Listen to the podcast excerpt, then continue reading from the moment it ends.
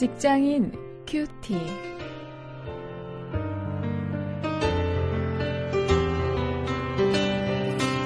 여러분 안녕하십니까? 삼월 삼십일 오늘 마태복음 마지막 장인 이십팔장 십일절부터 십오절을 가지고 오늘은 일터 윤리를 주제로 해서 말씀을 묵상하십니다.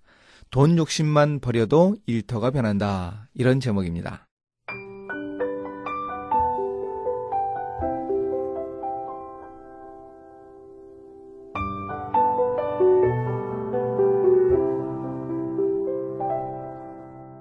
여자들이 갈지 파수꾼 중 몇이 성에 들어가 모든 된 일을 대제사장들에게 고하니 그들이 장로들과 함께 모여 의논하고 군병들에게 돈을 많이 주며 가로되 너희는 말하기를 그의 제자들이 밤에 와서 우리가 잘 때에 그를 도적질하여 갔다 하라. 만일 이 말이 총독에게 들리면 우리가 권하여 너희로 근심되지 않게 하리라 하니 군병들이 돈을 받고 가르친 대로 하였으니 이 말이 오늘날까지 유대인 가운데 두루 퍼지니라.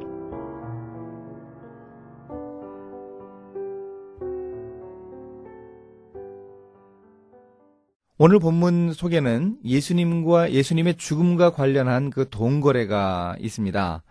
오늘 본문은 아닙니다만 조금 앞에 마태복음 이십육장 십사절부터 십육절에 보면 거기에 유다가 무엇에 관심이 있었는가 알 수 있습니다. 유다는요, 돈에 관심이 있었습니다. 그래서 대제사장들에게 이렇게 말합니다. 내가 예수를 너희에게 넘겨주겠다. 그러니 얼마나 주겠느냐 이렇게 이야기합니다. 분명하게 돈을 요구하고 있습니다. 예수님을 넘겨주고서 그냥 이 받기 싫은 돈을 받은 것이 아니고 그 돈을 받기 위해서 예수님을 넘겨주었단 말이죠. 이 가룟 유다의 주된 관심사는 바로 돈이었습니다. 그렇기에 그는 돈의 스승을 팔았던 것입니다. 요한이 이런 유다를 가리켜서 도적이라고 표현을 한 것은 예, 분명한 사실이었습니다.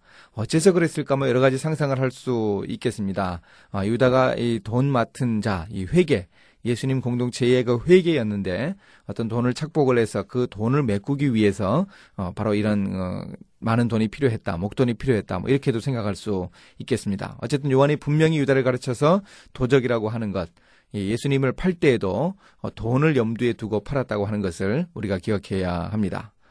또 예수님의 부활과 관련한 돈거래도 오늘 본문 속에 기록이 되고 있죠. 예수님 부활 때에도 유대교 지도자들은 전전긍긍하면서 돈으로 부활의 증거를 막아보려고 안간힘을 다썼습니다. 예수님 그 무덤을 지키던 그 군병들에게 돈을 주면서 제자들이 밤에 와서 예수의 시체를 훔쳐갔다고 이렇게 진술을 하라고 회유를 했습니다. 사실은 말이 안 되는 것이죠. 군병들이 그냥 지키는 것이 아니고 무기를 가지고 지키고 있는데 예수의 제자들이 어떻게 와서 그 군인들을 살려놓고 그 시체를 훔쳐갈 수 있었겠습니까? 말도 안 됩니다만 그렇게 회유를 했습니다. 입을 막기 위한 뇌물을 준 것입니다. 이렇게 예수님의 부활과 관련한 이 돈거래의 모습을 오늘 본문 속에서 볼 수 있고요. 이런 직업인들의 돈거래가 얼마나 큰 영향력을 가지고 있는가 하는 것을 이 십오절 하반절에서 볼 수 있습니다. 이렇게 군병들이 돈을 받고 가르친 대로 했는데 그 말이 오늘까지 유대인 가운데 두루 퍼지니라. 이 말은 이 마태복음서가 기록된 그 당시까지 수십 년이 지났음에도 불구하고 이 소문이 지금까지도 계속되고 있다 하는 얘기죠.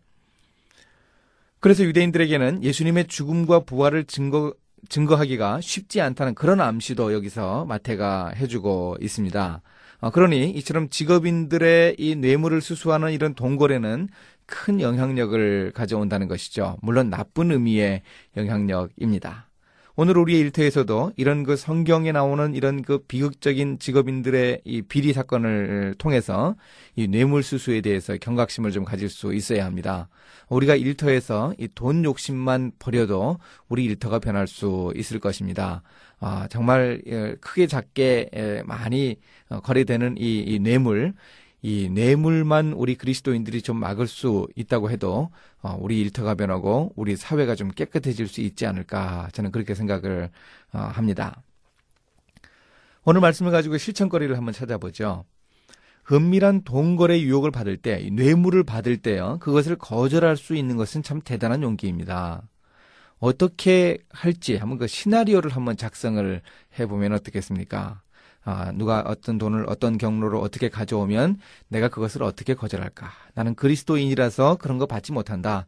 그러나 이 일은 내가 공정하게 처리하겠다.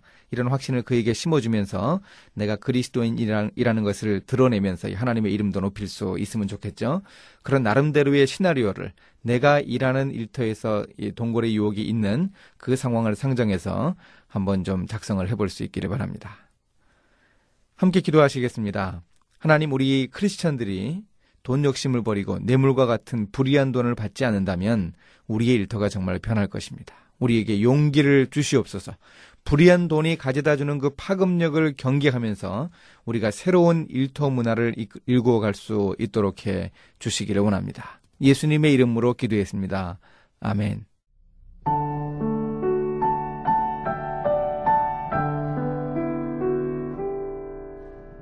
심플 플랜이라는 영화를 보면 한 평화롭던 마을에 살던 친형제와 동생의 친구 등 세 사람에게 비행기 추락 사고로 인해 손에 들어온 수백만 달러의 돈이 문제가 되는 과정이 그려져 있습니다.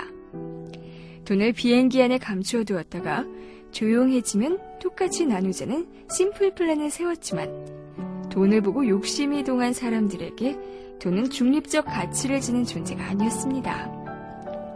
돈 때문에 차례로 여섯 사람이 죽어가고 살아남은 사람은 평생 그 끔찍한 범죄를 가슴에 묻은 채 불행한 삶을 삽니다. 사람들이 돈 욕심을 부리지 않는다면 우리 일터나 사회는 정반대의 모습으로 변할지도 모릅니다.